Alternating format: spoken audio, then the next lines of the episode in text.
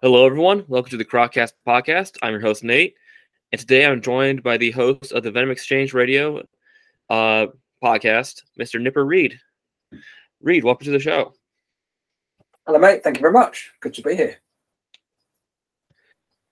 So, uh, you want to get started on uh, how you first got into uh, reptiles and uh, kind of what your career path that led you to where you are now? Yeah, sure. Um, I think my story is the same as everybody else you've probably interviewed.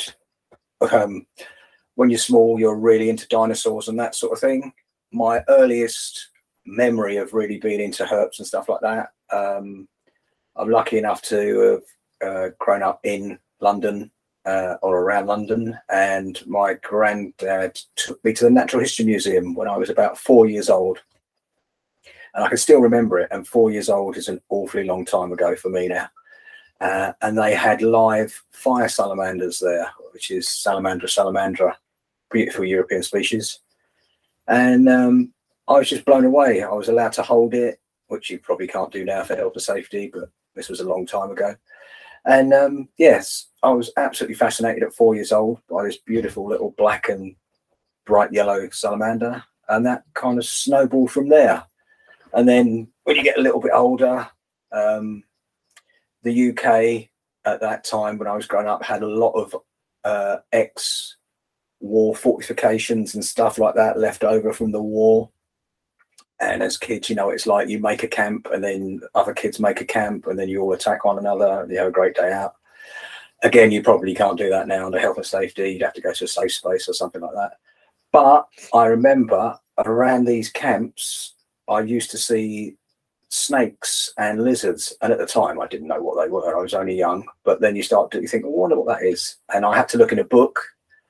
Um, modern people won't know what that is. That's before the internet. So you had to actually look something up in a book. And they were adders. They were Vipera berus, the only venomous snake that we get in the UK, but they were really common around these bombed out sort of uh, old buildings. And also uh, Viviparus Zootoca, which is it's called the common lizard. Unfortunately, it's not very common anymore. But those were the first two herps I saw kind of in the field, and it's it's snowballed from there. Um, and then when the internet kicked off big time, uh, there was a group in Europe, and they were called Club 100. And at that time, the goal was to see 100 species of European herp in the field, and that was quite a big thing. So I thought, well, that's a great idea. So I've started doing it. Um, Jeroen Speybroeck was like a pioneer of this, a friend of mine, and it, I just started going to Europe and photographing herps in situ.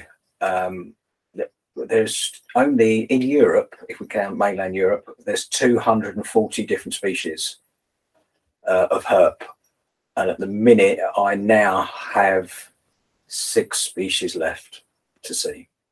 It it changes almost daily because when you think you've seen everything, somebody then splits a species, and then you've you know, even though it looks exactly the same, you've got there got you know it's a little brown gecko, but now you've got to go to the particular island that that split is on see it.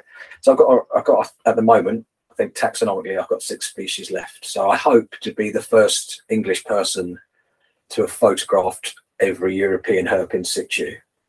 Um, there's only a few other people have actually done it. There's uh, Bobby Bock from Holland. He's seen everything and photographed it. Jeroen has photographed everything and seen it. He's from Belgium. And Jan van der Voort from Belgium has seen everything. But those are the only people in Europe that have ever done it. So I'm hoping to be the first person from the UK to do it.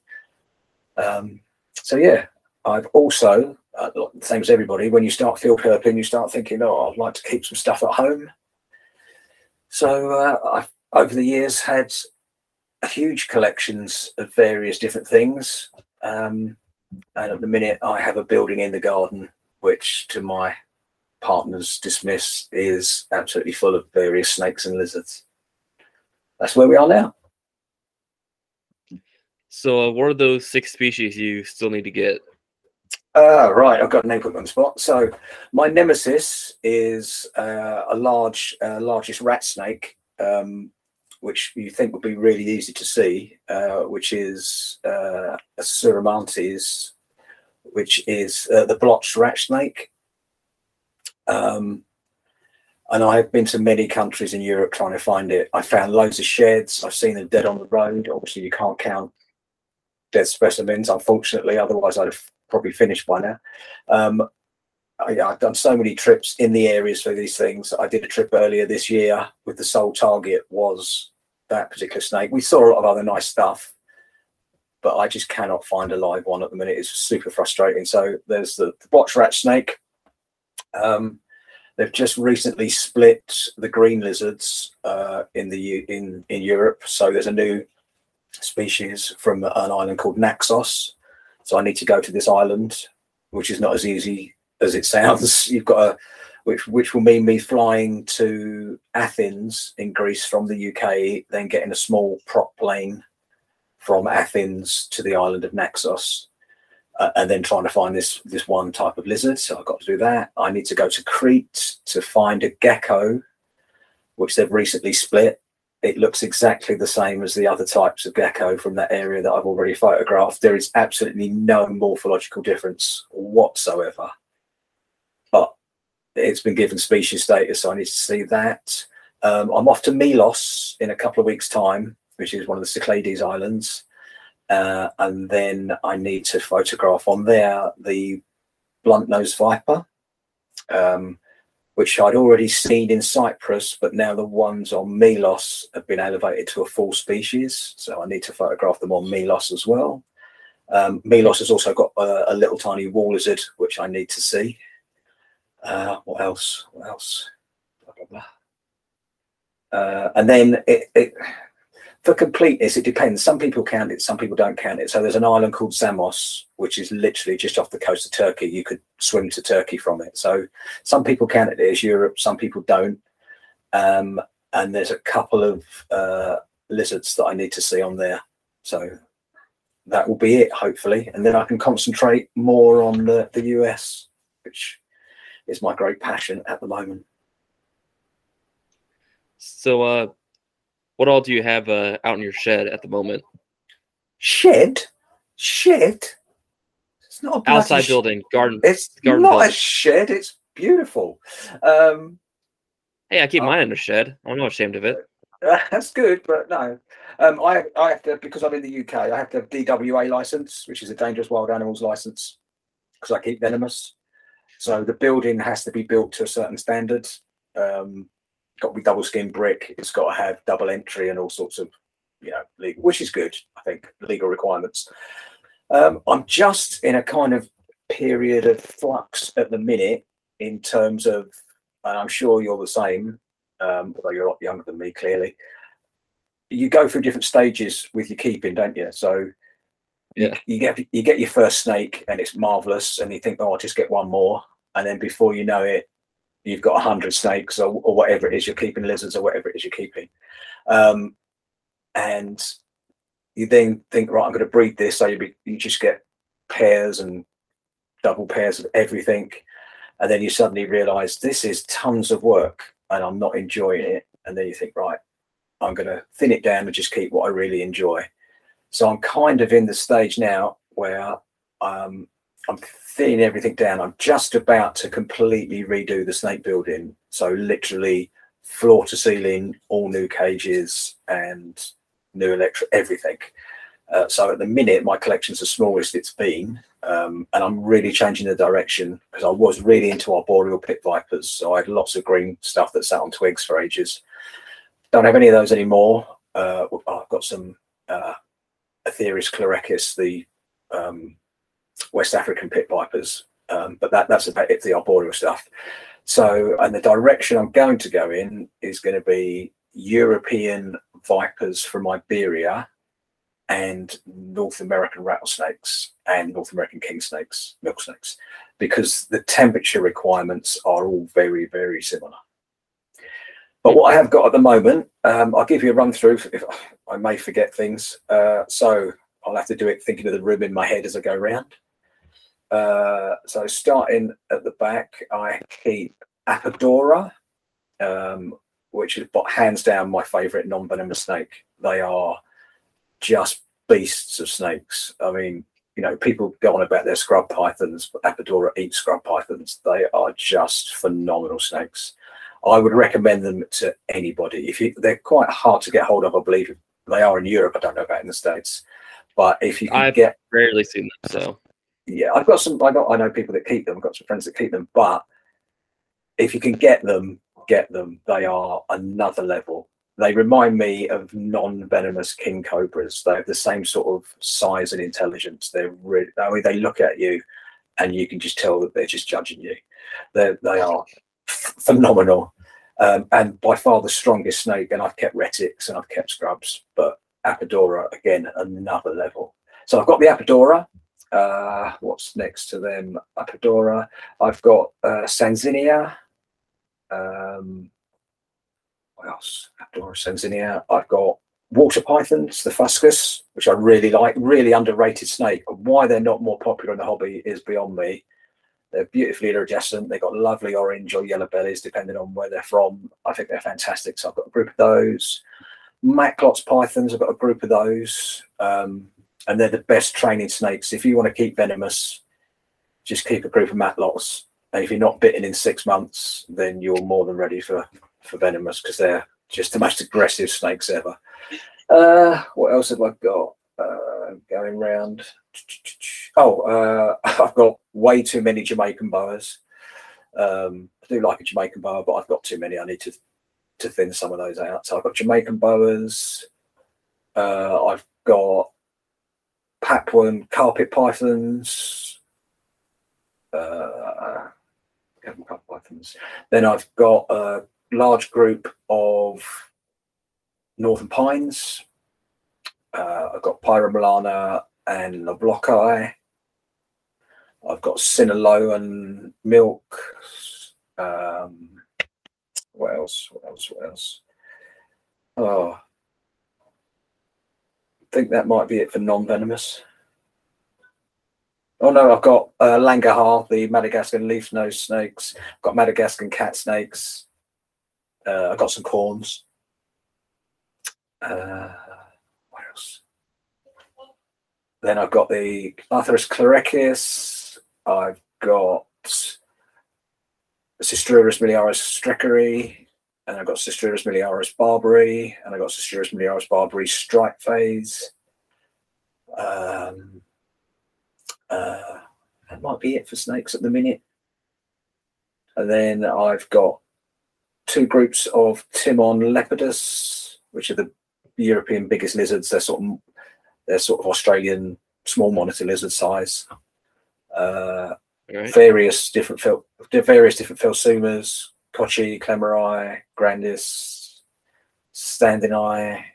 I've got Lygodactylus, Conraui, Williams Eye, um, Underwoodisaurus, uh, Oedura, Monilis, the velvet gecko, Oedurus, Cas- Castelnaui, velvet geckos.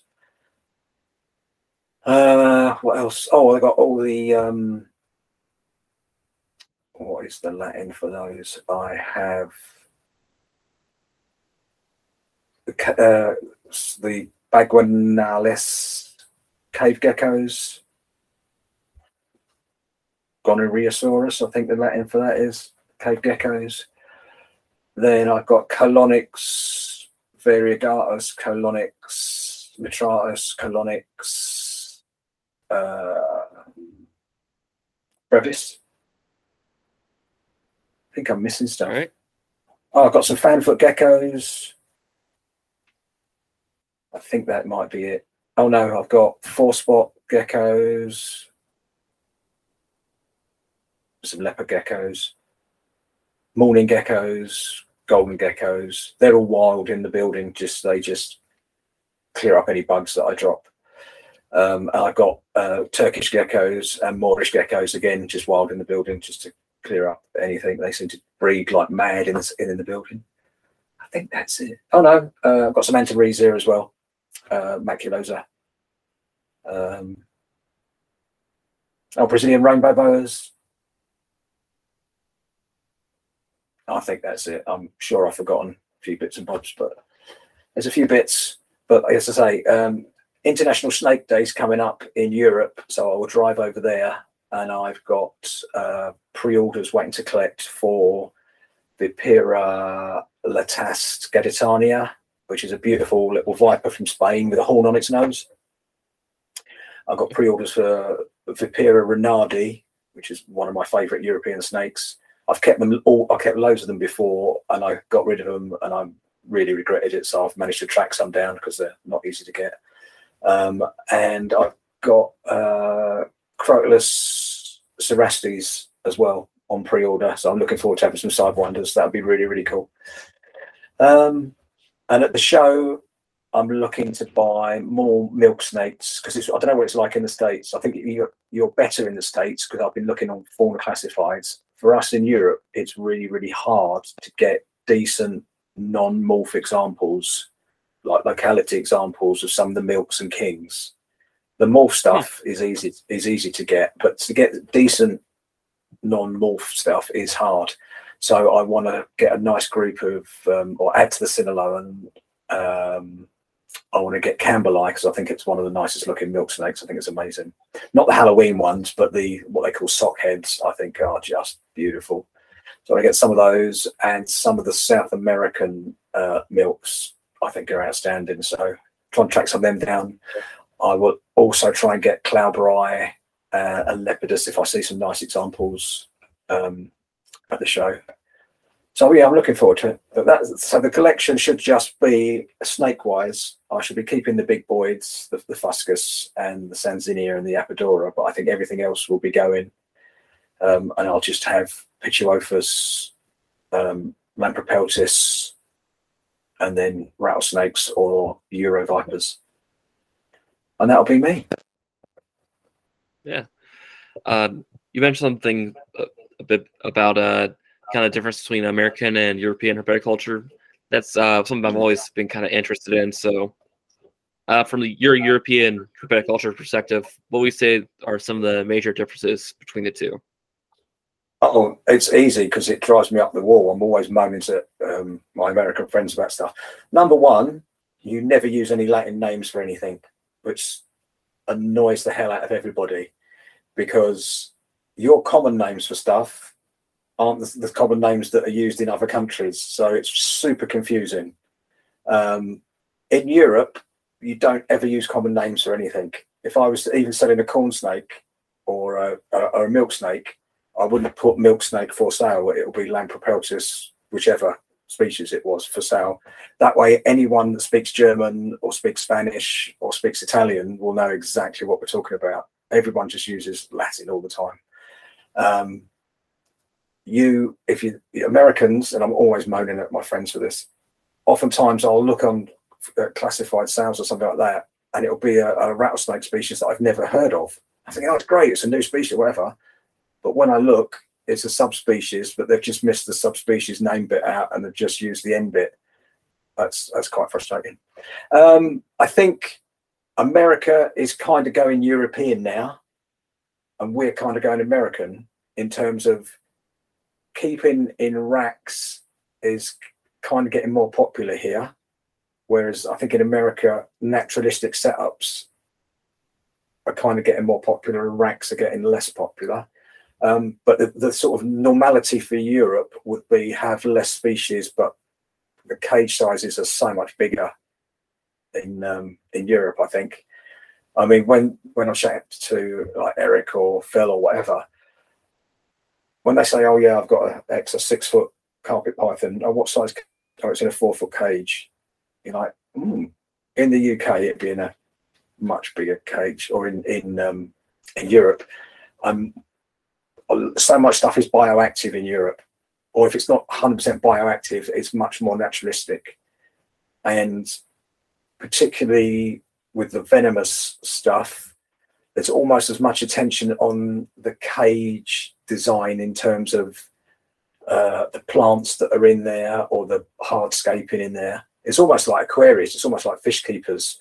You know, it gets to a point where that is almost the bigger part of the hobby is actually keeping the animal. Um, so some of the setups you see for the viper keepers and that, like they, have got like works of art. They're they're, they're amazing. Um, I think those are the and the prices. Some of the pri- I mean, stuff that you're paying pence for in America would just be you'd have to sell a kidney for in Europe, and Mm. vi- and vice versa. When you, I see, I, I chat to film people like that when they're going, oh yeah, Vipera ammodytes, which is quite a popular venomous snake in America, the nosehorn viper. I look on Fauna Classified, and they're like six, seven hundred dollars. They're like fifty quid. I can get them for fifty quid. Do you know what I mean? It's just crazy. And yet, rattlesnake prices, what you're paying pence for a rattlesnake, I'm then paying the 500, 600 pound for. So I suppose it's just what's available, isn't it? It's just what's commonly available. And I think some of the wild caught import lines are easier for the states. So some things that come in wild caught are very cheap, like insularis. Blue insularis in the states aren't that expensive, are they? I, I don't think from Trimeresurus insularis from uh, Komodo, Wetar, that sort of area. They're not super expensive in the states. I think you know, Yeah. possibly even around a hundred dollars or something like that. Whereas a blue insularis in the UK is probably seven hundred and fifty pound to eight hundred pound. It- But I just think it's just easy for you to import them where we can't get them. But um, I think that that's the the main difference is I think naturalistic vivs rather than you very very rarely see anything plastic in a European viv. You won't Hmm. see like the white tubes for um, snakes to sit on and, and stuff like that. It, it's all very very naturalistic, and collections tend to be smaller, but bigger cages, more naturally set up. I'd say that's the difference. Gotcha. So, uh, what would be some uh, other species I say are really commonly kept in Europe, but not commonly seen in America, and uh, vice versa? Um, I'll tell you what's very what is very popular in the UK, but not common because we cannot get hold of them, are all the dry Drymarchons. They're Ah. they are ridiculously expensive. I mean, stupidly expensive over here, um, and they're so popular, but you just can't get them. You literally anybody that's breeding them, and there's probably oh, there's probably less than five people breeding them in the UK and their lists sell out almost immediately. Um, you just can't get hold of them, so they're super expensive. They're really, really popular. But conversely, things like um, San Francisco garter snakes and stuff like that, they're pence, which I think are quite hard to get hold of in the in uh, in the states or even legally keep. Um, any of the American venomous stuff, uh, with the exception of copperheads, is is normally quite expensive for us over here. Um, certainly, things like um, let me think of an example. Klauberi and lepidus aren't too expensive. Um, they're probably between three and five hundred pounds each. But things like a decent um, pyrrhus or something like that, you're probably looking at seven, eight hundred pounds for a decent example. Whereas in the states, it's nowhere, it's nowhere near that. Um, even things like uh, and, and you're probably looking at two hundred and fifty pounds for a sub-adult. Whereas I'm sure you're not paying an equivalent price for that sort of thing in in the US.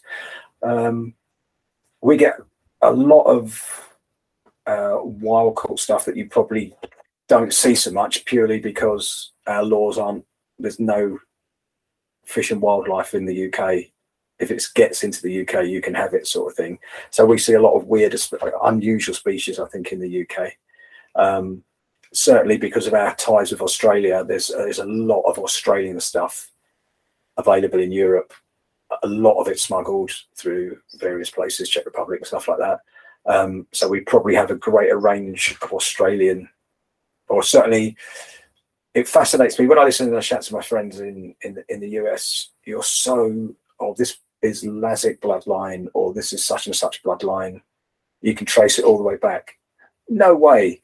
In the in in Europe, it will be you know, everything's just smuggled in and imported. You're not worried about bloodlines or anything like that. Yeah. It, there's so there's so many bloodlines. It's it's just ridiculous. So I think that's that's probably the main difference. I call that healthy genetic diversity. So, yeah, hundred percent. I mean, the amount of I mean, even the even the geckos, they are there is so much stuff available from you know from Australia or New Zealand, um, and just you know, um, like the spider, even the spider vipers are available. The Pseudocerastes arachnoides. There's never been a legal export of those, and yet they're at the shows. You can buy them. You know, it, it makes me laugh. You can, yeah. There's a, there's a lot of stuff you can at the international shows. There's Houten and then there's Hamm. Um, and, and I've said it a number of times. When you walk around in the venomous rooms for either one of those shows, you will be able to buy every every single species of European viper and every species of American North American rattlesnake. Now, a lot of the European vipers are strictly protected. There's never, you know, they shouldn't be there, but they're all there at the shows. You can you can buy a Cini, it's incredible. yeah. Um, you're mentioning that uh, Drymarchon is uh, kind of uh, the high demand, low supply snake in the UK at the moment. Uh, yeah. Um, just from what I've seen here in the States, they're not exactly that uh, easy to get either, especially uh, Eastern Indigos, since they have the federal protection status, so you can't sell them over state lines. But even like imported Central American Cribos and stuff like that usually go for over a grand. So I guess yeah, Drymarchon are but, Drymark, Drymarchon are expensive across the board. Yeah, um, I think equivalent price you're looking at probably cheapest price two and a half thousand for one. Uh, in if you can get hold of one, if you can get hold of one. Um, even things big like um, a big if um, black pines, black pine snakes.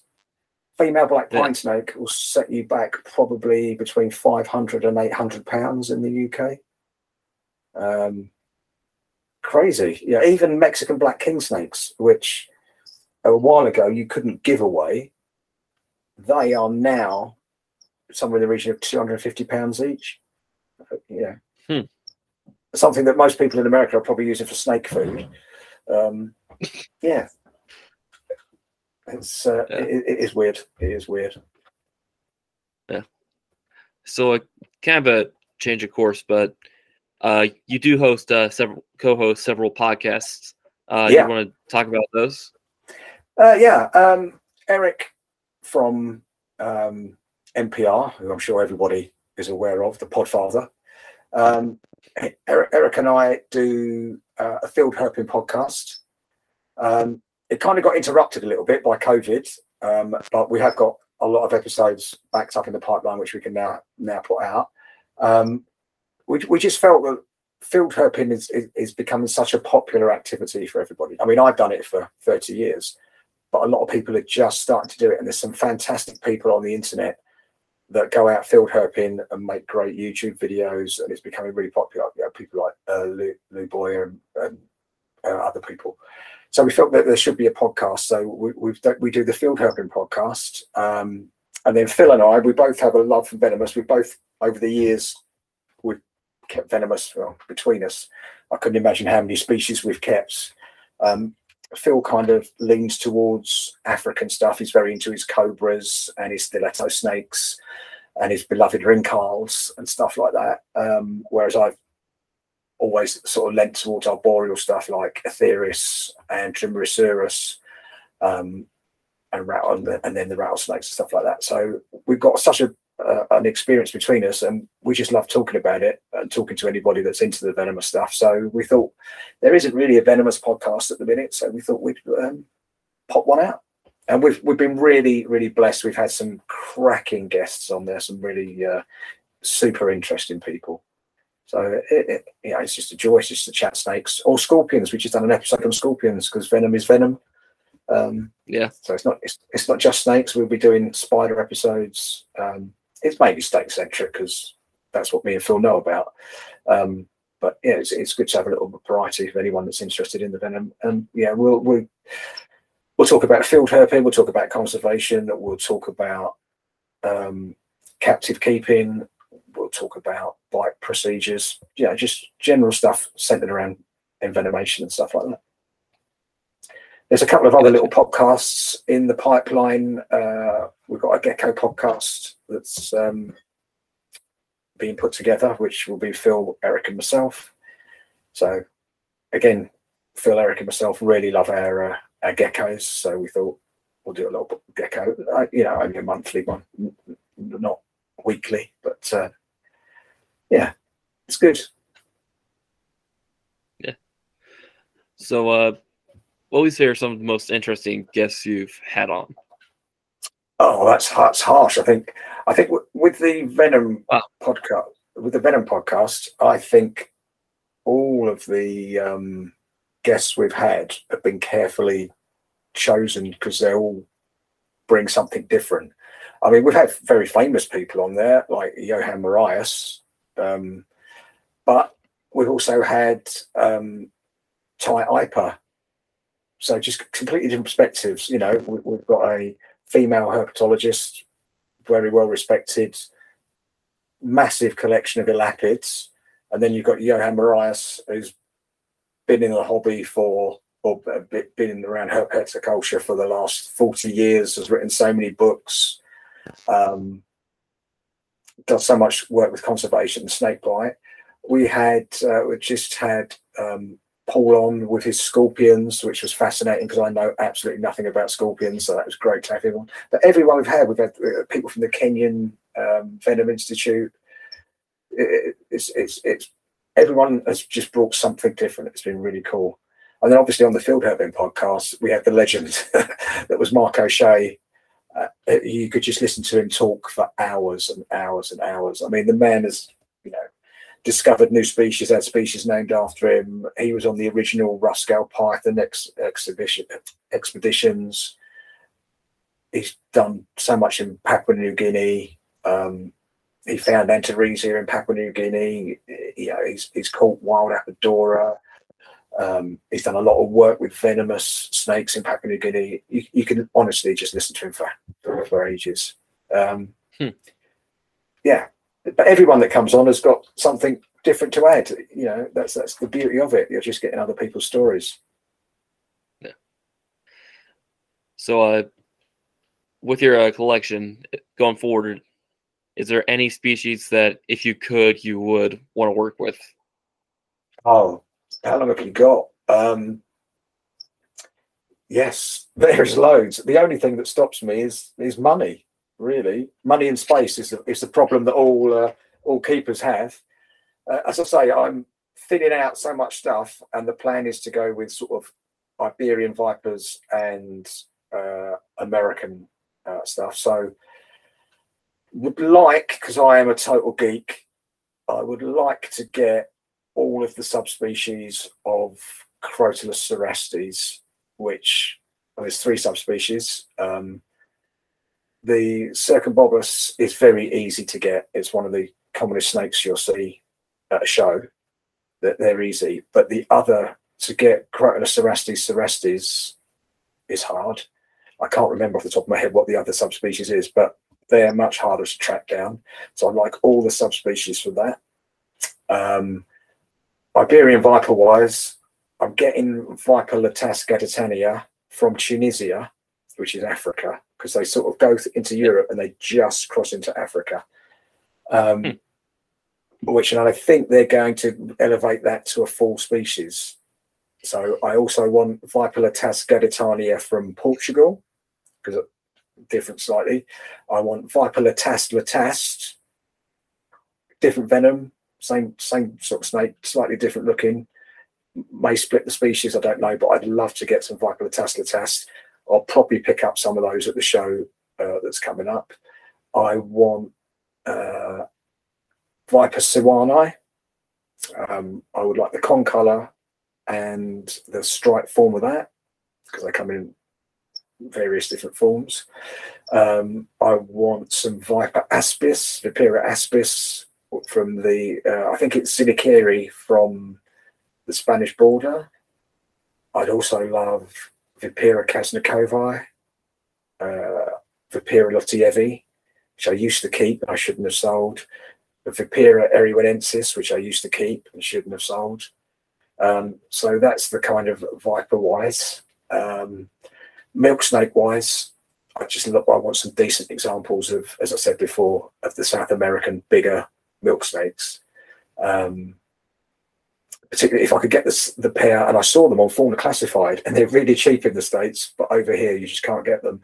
The ones from the Andes are just phenomenal looking, uh, beautiful snakes. Um, if anybody's listening that's into milk snakes, I would. They're on Fauna classified. Just buy them because they're hard to get. Pure examples of them. Um, rattlesnake wise, apart from the uh, Cerastes, I want, and I'm, I'm going to be really geeky because I don't have space to collect loads. So I want some really nice examples of Klauberi. Now, the clouds I want are from the area in Arizona that I was lucky enough to go herping um, a few months ago. But they are completely protected in Arizona, so they're not for sale in America.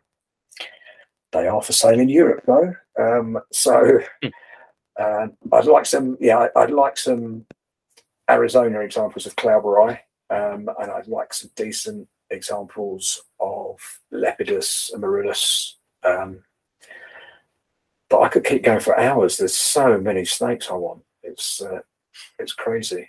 L- lizard wise, um, there's not that much more. St- oh, some other stuff I forgot to mention. I keep Strophurus as well, the Australian, some, some of the Australian geckos. Ah. So I'd like I'd like some uh, um, and Elderi Strophurus. Um, and I want the biggest European lizard, which is Timon nevadensis. So I'd like a pair of those. I also keep stuff out in in my garden, which I forgot to mention. So I keep in outdoor enclosures. I keep uh, Lacerta bilineata, which is one of the big green lizards.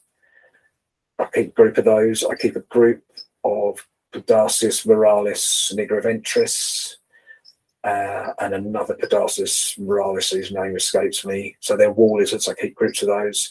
I keep um, tiger salamanders in a big enclosure in the garden. So I've got two different forms of tiger salamander and also spadefoot toads I keep in the garden as well.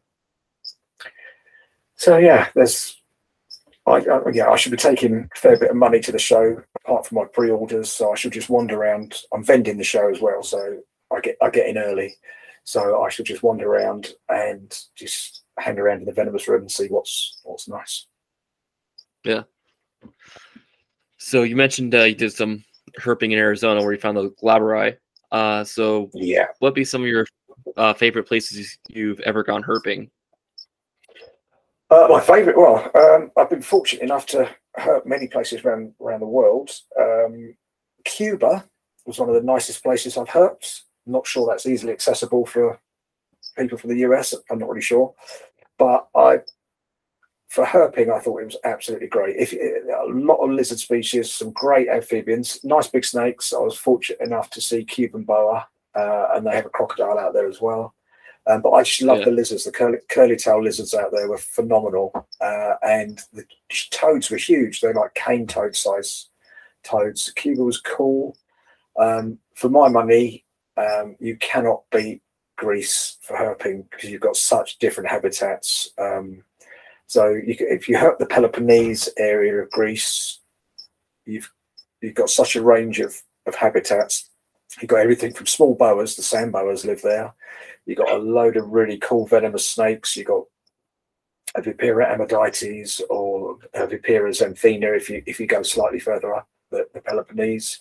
You've got a lot of racers and that sort of thing. Phenomenal lizards. Um, and the little Greek islands, a lot of the Greek islands have little endemic species on them. So you might have a tiny little island, but it's got a lizard that's only found there or a salamander that's only found there, which is really, really cool. I love Spain, uh, although Spain is really hard herping um, in terms of it's hard when you're out herping in certain areas of Spain, it's hard to find somewhere where you could eat.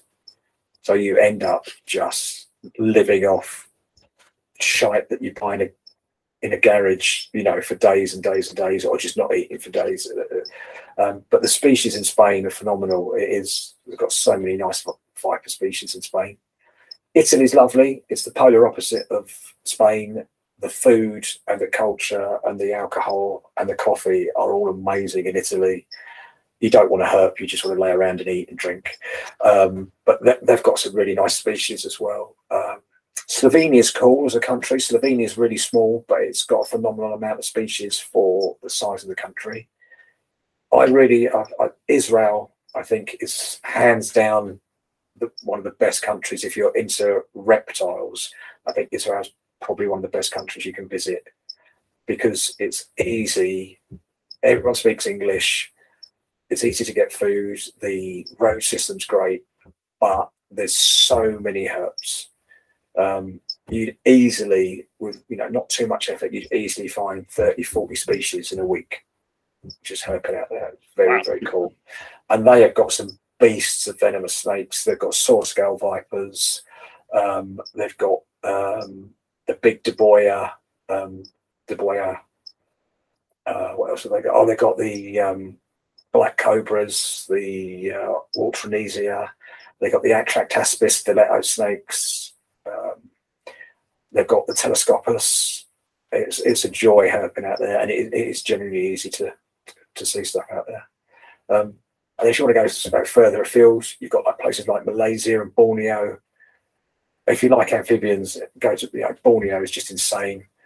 Um, you've got some cool snakes there as well. You've got some nice um, pit vipers in Borneo, but amphibian diversity is, in, is incredible. Same for Malaysia. Um, just trying to think. I've been I've been fortunate enough to go to so many places. New Zealand is harder herping, but it's got some beautiful species of geckos uh, in New Zealand. Um, I'd recommend that. It's um, most countries in the world you can there's good stuff. My the thing that's exciting me, I've you know, Australia. I wouldn't mind herping Australia. It's not at the top of my list. The US is top of my list at the moment, and I think all of you people in the US, you take the US for granted. But if you take a step back from that and look at the species you've actually got and the diversity you've actually got, the US is phenomenal. Honestly, all the Europeans just want to hurt the US. It's, it, it, you know, you've got uh, 38 species of rattlesnake. Um, You've got some phenomenal amphibians, like you know, you've got hellbenders and mud puppies. Salamander wise, the Appalachians and all that sort of stuff, you've got probably over 100 species of salamander alone. Um, hmm.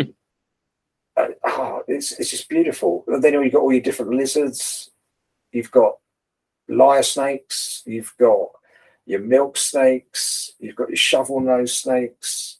It, it, it's phenom- absolutely phenomenal and you're never going to beat rattlesnakes. I mean, it's what everybody wants to see, and I think hmm. because it's it's kind of easy, air quotes, for you to see rattlesnakes. I think you Americans kind of take rattlesnakes for granted, but it is the as far as I'm concerned, they're the absolute pinnacle of seeing venomous snakes. I know you know Europe's got some very very pretty venomous snakes, but they don't compare to how cool some of the rattlesnakes you've got are. Well, and, as an American, I kind of feel kind of flattered and proud about that. But uh, in my particular home state, it's actually pretty hard to find rattlesnakes, just because. Where, uh, where, are you from? Have, where are you? Ohio. Okay. So we have two native species: uh, uh, Massasauga, which is Sistrurus catabensis, and uh, uh, Crotalus horridus. So timbers, oh. but both both of those are state endangered. Like super rare. Had to go really hike up to some really remote pockets in order to find them. So, I mean, even uh, yeah, even copperheads are not that easy to find here. So, okay, yeah, that's but, that's really high on my list of things I want to see in the wild at the moment. Copperhead. I know for you it's probably bread and butter stuff, but for me, copperhead's such an iconic snake. And, yeah yeah, just go down south and drive around for like an hour, pretty much. Yeah, hundred percent. I'm I'm hoping to do uh, go over and, and, and see Eric and do Pennsylvania, and you know, Eric's so focused on Australia. He loves Australia. It's amazing. And I keep saying to him, do you know that your state has so many cool reptiles and amphibians in it? You know, they, they do have the um, the hellbenders and they've got the timbers and they've got copperheads. And uh, I think they got um, they got Sistrurus there as well. I think maybe just on the Yeah. edge. Yeah, Catabensis, Catabensis. It should go be in Pennsylvania. I know they range all the way up to like upstate New York as well. So Yeah. So I mean, that's just phenomenal to have that on your doorstep, for want of a better word. Um, but yeah, I mean, Arizona. uh, You, you probably um, heard me speak about it before, but Arizona absolutely blew my mind. What a place! I mean, I could just literally walk around there for months and months and months. It was, it was, you know, the habitat, the lighting, the species, and not just the species of reptiles, but the plants and the birds, everything was incredible. It's you know absolutely phenomenal. I'm hoping we're going to do a Utah trip early next year because we got the we did really well. We got the rattlesnakes from the sort of the bottom end, but we, the next group of species is kind of top end of Arizona and into Utah. So uh, I'm Yeah. stoked for that. It's just, I mean, I've not even been to Texas. I need to go to Texas. Texas has got some great species. It's crazy. yeah, I've done a lot of done a fair bit of herping in uh, East Texas. So like I say, it is pretty pretty nice to go herping in. So Yeah, I think in California, Baja, and stuff like that. It's just, it's insane what you've got. I mean, the, the diversity. yeah, I was actually uh, looking it up the other week. Uh, actually, the U.S. has the highest diversity of freshwater turtle species of any country in the planet, which is kind of surprising. But I guess if you look at like how wet and uh, river, how many rivers and lakes we have, like especially in the southeast, it kind of makes sense. Yeah, but uh, but how many people are going out and saying, right, I want to see every species of North American turtle? Not that many. That's what people should be doing. No, that's what they should. Um, uh, Dustin, the, the the the friend of ours that very kindly guided us around Arizona. I, he's inspirational in terms of he is always out herping. If he's not working, he's out herping. How his missus puts up with him, I have no idea because he is literally um, in his truck out herping. And I've, I, you know, even a, a couple of months ago, I was just messaging back and forth. I'm saying, you must see every species in Arizona. You live in Arizona, make that your goal, and he, that's what he's, he's smashing through. You know, uh, he's, he's a phenomenal herper. He, he will do it, no no problem at all. But um, yeah, if, if I lived in the states, I, I'm not, and I don't even know what the numbers are. Certainly a lot greater than Europe, but I would have to see every single species in the, you know, in the states, however long that took. Uh, that would probably take a while. I think it's probably somewhere around 600 species. Well, I might actually have uh, the old uh, Audubon reptile field guide around here somewhere. I might have to look up just to see what the total number is. Yeah, uh, you know, I mean, it, I presume it, it, it's doable. I mean, it's going to take a lot of time and money and effort, but Yeah. what a goal! What a thing to be able to say you've done. So, uh, other than the United States, and you mentioned some other places, uh, what be some places you that are really high up on your list of you really want to go herping, and in particular, what are some species you would really want to knock off on Uh, your yeah. herping list? Well, um, my next trips are already planned for next year. Um, as I said, are Naxos, Crete, um, and Utah. Those are the ones that are already booked and planned. I quite like to go to Zamos just for completeness, but if time and money would allow, um, Japan is super high on my list of places to go. Um, they've got some venomous species there, um, which the um, can't remember the common name for them. It begins with Like M. m- mamushis? Mamushis, well done you. Yeah, they got those. The um, the little Or it's like uh, is it like Ploidius pseudo or something like that? I think they're Gloydius. I think they're Gloydius is the Latin Okay. for those. I could be wrong. Um, and yeah, I, to see those in the wild, um, Lou flips them all the time when he's out there, like they're really common. But just to see those in the wild will be insane. And there's some really, really nice pit vipers in Japan, which I quite like to see. I'd like to see some keelbacks as well. Um, and my, on my bucket list, I have two things which are both water related. Three, that's a lie. Three things water related. I don't know why they're all water related. It's weird. Um, one is to swim with manatees. So hopefully next year I'm going to go and see Phil do some herping because I want to see Sistrurus in the wild and then go to clear water and swim some manatees. The other thing is swim with um, giant salamanders in Japan, which a friend of mine did. It's just just amazing. I mean, uh, you know, an amphibian that's as long as you when you're in the water. That, that is just it's just mental. So that would be really cool. Yeah. And then the, the other thing is crocodile.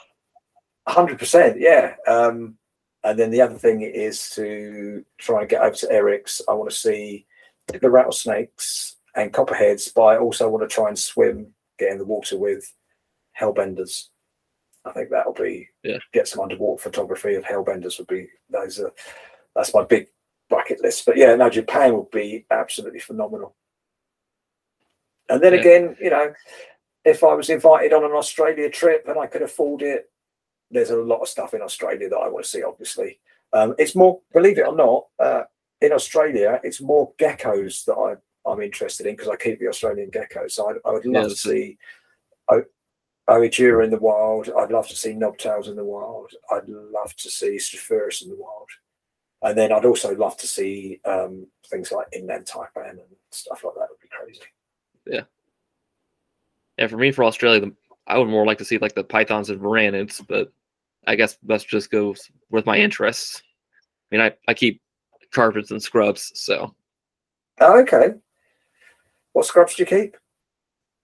uh, I have a, yo- juvenile pair of uh, Tanimbar, so the Somalia Okay. Nada. Yeah, nice, very nice. A- again, quite rare in the U- in, in the UK. Um, all the scrubs are reasonably hard to get. I've, I've sold mine now, but um, I had Aru Island ones, which were, were absolutely beautiful. But yeah, you just, scrubs never very common at shows. You see them occasionally. I think you get a lot more wild caught imports than we can get.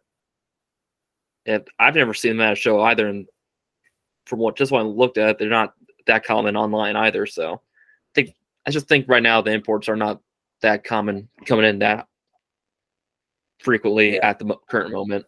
So, Oh, yeah. Oh, it just reminded me, talking of imports, something else that I keep, which I forgot to mention. Um, mangroves, keep mangroves as well. Again, the prices of those have gone ridiculously high because there's no imports coming in. So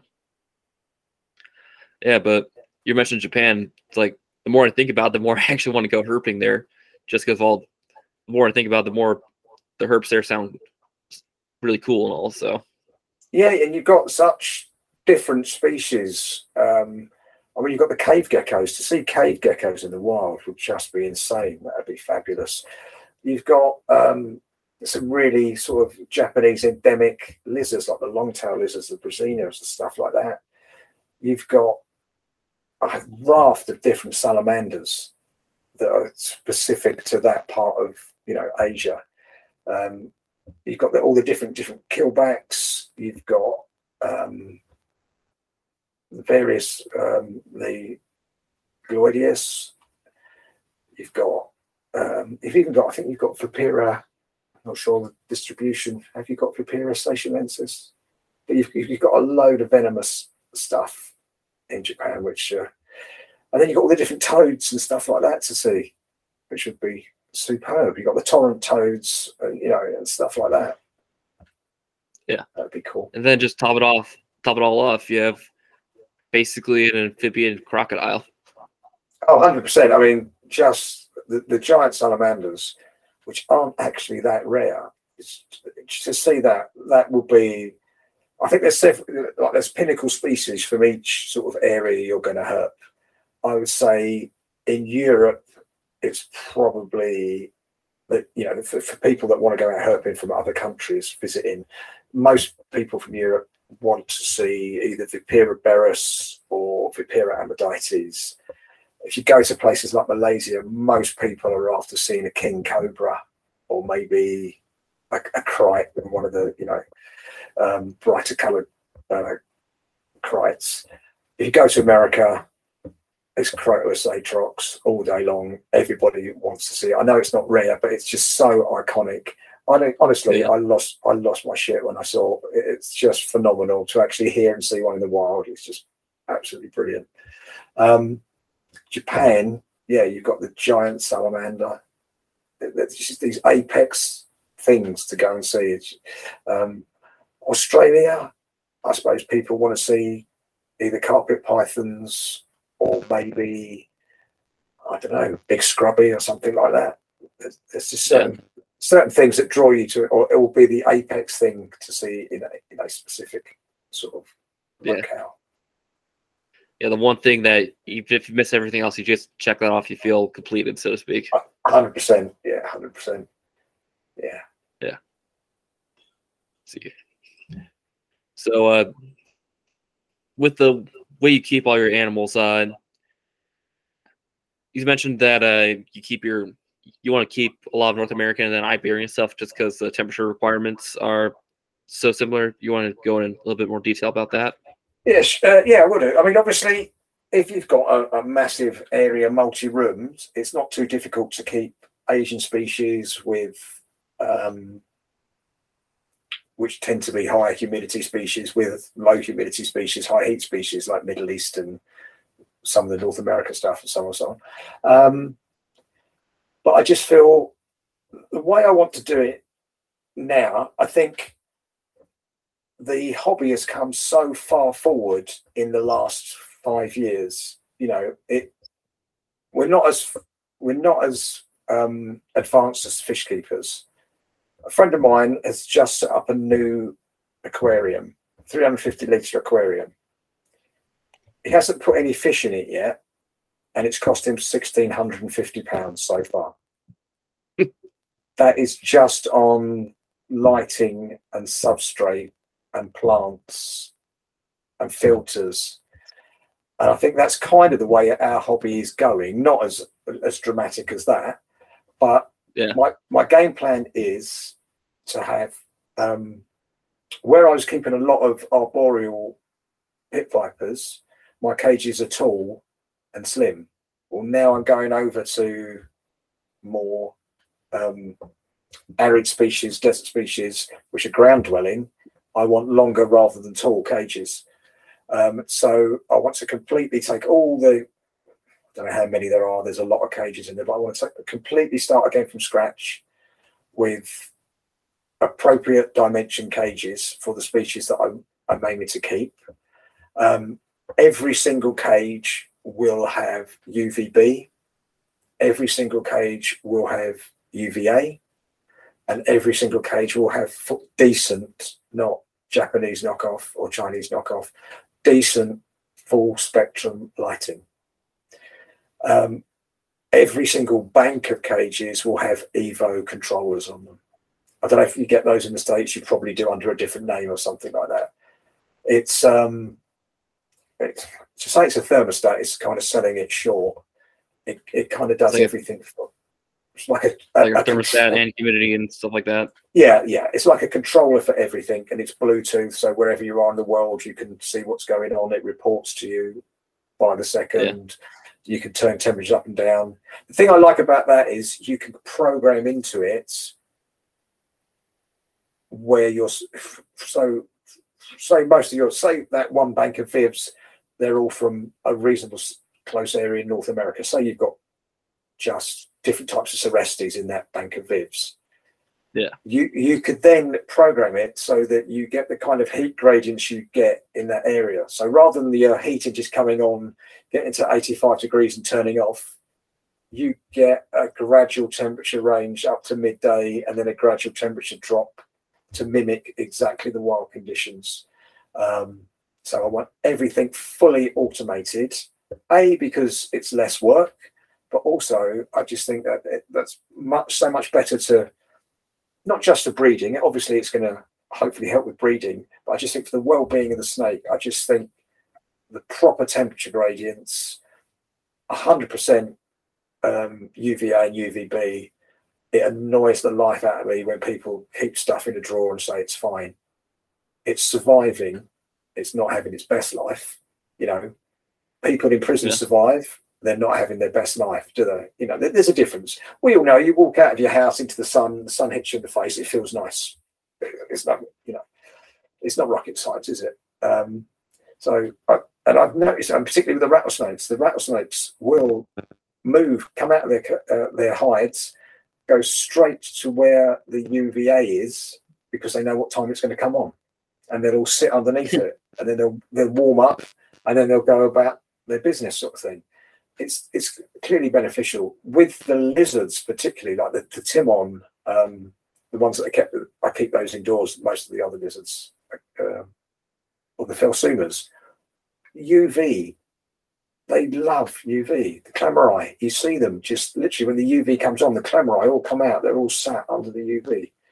Um, so I, I personally think you shouldn't keep anything without that is a that is a day basking animal, I don't think we should be keeping day basking animals now without UV. There's no there's no excuse now.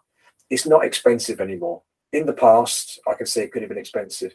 There's such good quality UV Arcadia Pro T5 kits.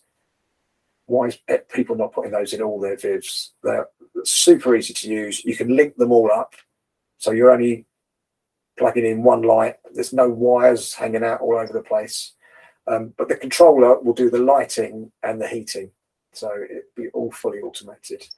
Um, I've just got an air conditioning unit so that I can, again, keep the whole room at the sort of rough temperatures that I want. Um, and that's the thing with the North American rattlesnakes and the uh, Spanish stuff, they kind of need a decent night drop so yeah, if your room's insulated and stuff like that, you kind of need air conditioning to drop 10 degrees to drop the temperature 10, 15 degrees at night. So that's going in there. Um, yeah, I'm excited to do it. To be honest, it's uh, it's going to be an absolute mission because if you you know if you think of how many vivs I've got to get out, take the animals out, wire in the new lighting and electrics, substrate, build the design of viv that I want to look at visually, animals need to go back. You know, if you've got a pair of corn snakes, that's a day's work. When you've got X amount of snakes and they're venomous as well, which you can't just put your hand in, pull it out, and you know, it's it's going to be you know it's going to be a massive task. But I think when it's all done, I think it'll be so stress free as much as you can with any you know live animal hobby. Just to walk into a lovely clean room, all the vivs are exactly the same, everything's on timers for those that need it, not that the many will need it, for those that need it, automatic spray system set up, which I just got yesterday. I think um, it'll be an, it'll be a fun project, and yeah. I think I'll, I think once that's done, I think like anybody, I think I will enjoy keeping my animals more because it won't. It's not going to be a chore because I have fewer animals. I'm planning on probably only having somewhere in the region of 40, 50 snakes. Not a lot compared to when I, in the past, when I've had racking systems and stuff like that, and I've gone the other way and I've had, and you end up like everybody does, pulling the drawer open, changing the water bottle, chucking a mouse in, shutting the drawer. You're not appreciating the snake. You're not seeing its behaviour. Um, and with the venomous stuff, is the the reason I've kind of gone for the rattlesnakes and the and the Euro Spanish vipers is they sit out all the time. They love to be out. They love to bask. You know, some of the um, the Trimeresurus, you, you basically just gardening. You don't actually see the snake. You know it's in somewhere in the trees in the in the viv, but you very you don't necessarily see it. Atheris tend to sit out, but a lot of the Trimeresurus don't don't sit out so much. So with the rattlesnakes, you know, to have a nice cage set up with decent, really lighting that enhances the animal. And you know, with the full spectrum, you can see the difference. Your animals look better under full spectrum light. Yeah. Particularly, I mean, the Phelsumas and the the Timon, they pop under UV light. Their colours look fantastic. Um, and the rattlesnake, even the rattlesnakes, which aren't necessarily brightly coloured animals, they look so much better under proper lighting. So yeah, that's the way forward, I think. Yeah. I mean, the more I learned about rattlesnakes, the more uh, fascinating, interesting they became become to me. Like uh, when I was uh, interviewing Saunders Drucker, who was a PhD candidate researcher studying rattlesnakes down like extreme southern New Mexico and stuff like that. He's telling me like to keep on discovering new stuff like about their social behavior that you would never think of. Like they actually prefer hanging out with certain individuals. Uh, they're basically, I don't know, quote unquote, have best friends more or less. But you know, that's the reason I said quote unquote. You know, it's a snake. It's yeah. not exactly. Yeah. Not exactly going down to the bar with their friends to have a couple beers, but that would be cool. Um, no, I completely agree. I mean, I, I rattlesnakes, I uh, tend to cohabit. I think they should be in a viv with other rattlesnakes. I do think they're quite a social snake. Um, you just mentioned your your, your the chap you interviewed. Mexico is another place I'd love to herp. I don't think it's the safest oh, yeah. place. To, I don't think it's the safest place to herp though. That's the trouble. I think where a lot of the cool species are, you really don't want to be walking around so much, um, which is a shame. But it, it's on the list of places I'd like to go. Yeah. Yeah, I mean, if it didn't have all the problems, it probably would be one of the top destinations in the world for herping. Oh, yeah. So yeah, it has all the diversity I mean, you can want. Yeah, it's got it's got the cloud forest stuff. It's got I think it's probably got more rattlesnakes in the United States. It's got it's got all the milk snakes. Um, uh, yeah, even though they were reclassified, they all look different. They might have now just lumped them all together, but they all look different areas. They all look yeah. so different. You've got some fantastic, fantastic um, salamanders. Oh, it's just an incredible, incredible place to go and herp. Unfortunately, you know, you don't really want to end up in an orange jumpsuit with your head cut off and nailed to a pole. So, yeah, I, I like being alive. So, yeah, yeah. But I mean, another top list for me to eventually go herping would be Brazil, just because you know, little kid growing up watching nature documentaries, someone just going in deep into the jungles. I don't know, just stirs the adventure, little adventure in me, so to speak. Oh, 100%. You know, Bothrops and stuff like that. It'd be very, very cool. Yeah. Yeah. So, uh, is there anything else you would like to talk about? Um, oh, good. I think I think we've covered quite a lot, to be honest. Um, I would just put a little shout out. Um, I just started listening to another podcast, which you may already know it. It's called Herpetological Highlights. And yeah, yeah, yeah. Sarah listened to that as well. Yeah, I, I only recently discovered it, and it's fast. There's something for everyone on there. Whatever species that you're particularly into, they, they you know, if you go back through their episodes, they've probably done uh, a little thing on the latest scientific papers on it. So yeah, I would um, recommend everyone having a listen to that. I'm going to plug, um, obviously, NPR Network. There's a lot of stuff on there, and uh, oh, if anyone would like to follow me on Instagram, that would be great because I'm trying to get over a thousand followers. I'm getting there, nearly there. But yeah, follow me at Nipper Read on Instagram.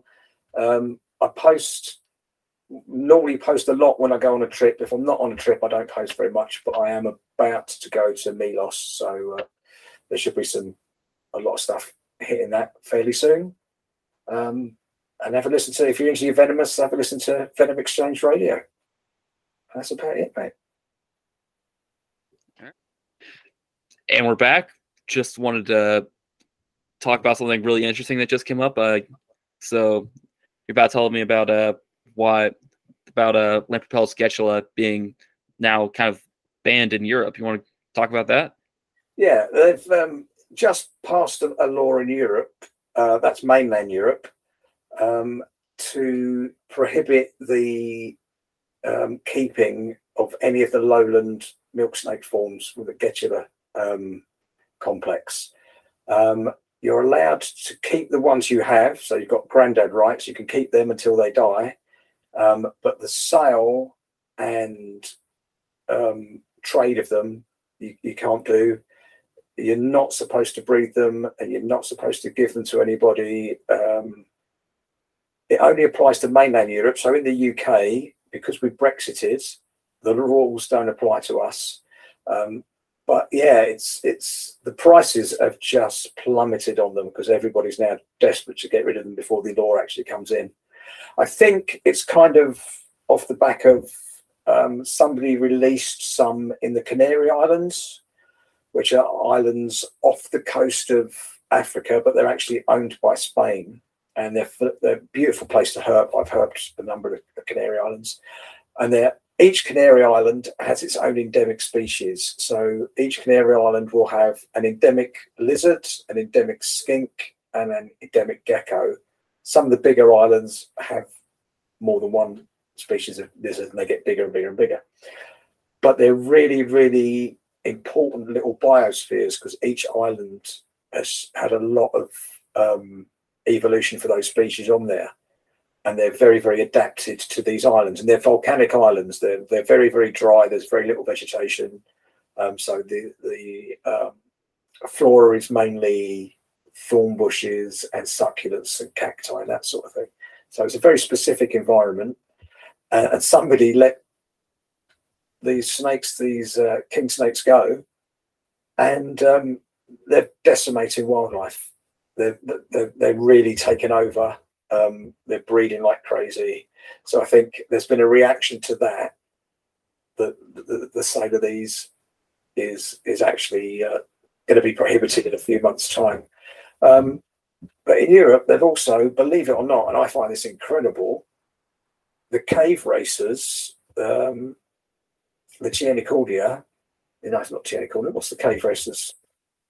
Oh, I can't think. The Ridleyi and the others can't think what the uh, the Latin name for them are.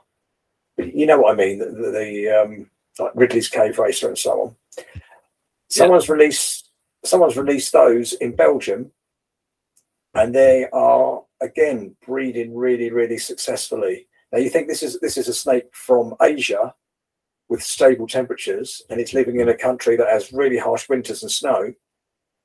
But the snakes seem to be coping with it really, really well and, and, and breeding really, really well. Um, huh. So whether they'll they'll do a, a, a, the same sort of ban for that sort of thing, I don't know. But um, yeah, the, the prices of any of the uh, Echinus species is hemorrhaging. They're, they're, coming down so much at the minute. Um, people can't get rid of them quick enough, which for people in the UK is is ideal. Yeah, yeah. Uh, it kind of reminds me of uh, a lot of the Caribbean species of lizard that get established in Florida seem to somehow spread very far north with very little problem. Seems like like a Anolis equestris, uh, you know, knight anoles, uh, brown anoles, uh, curly tail lizards, all these like typical Caribbean species get very far up north into Florida. Even like especially brown anoles, they spread well out of Florida now, pretty much all along the coastal part of the southeast, where it can get fairly cold in the winters on occasion, and they, they're just there.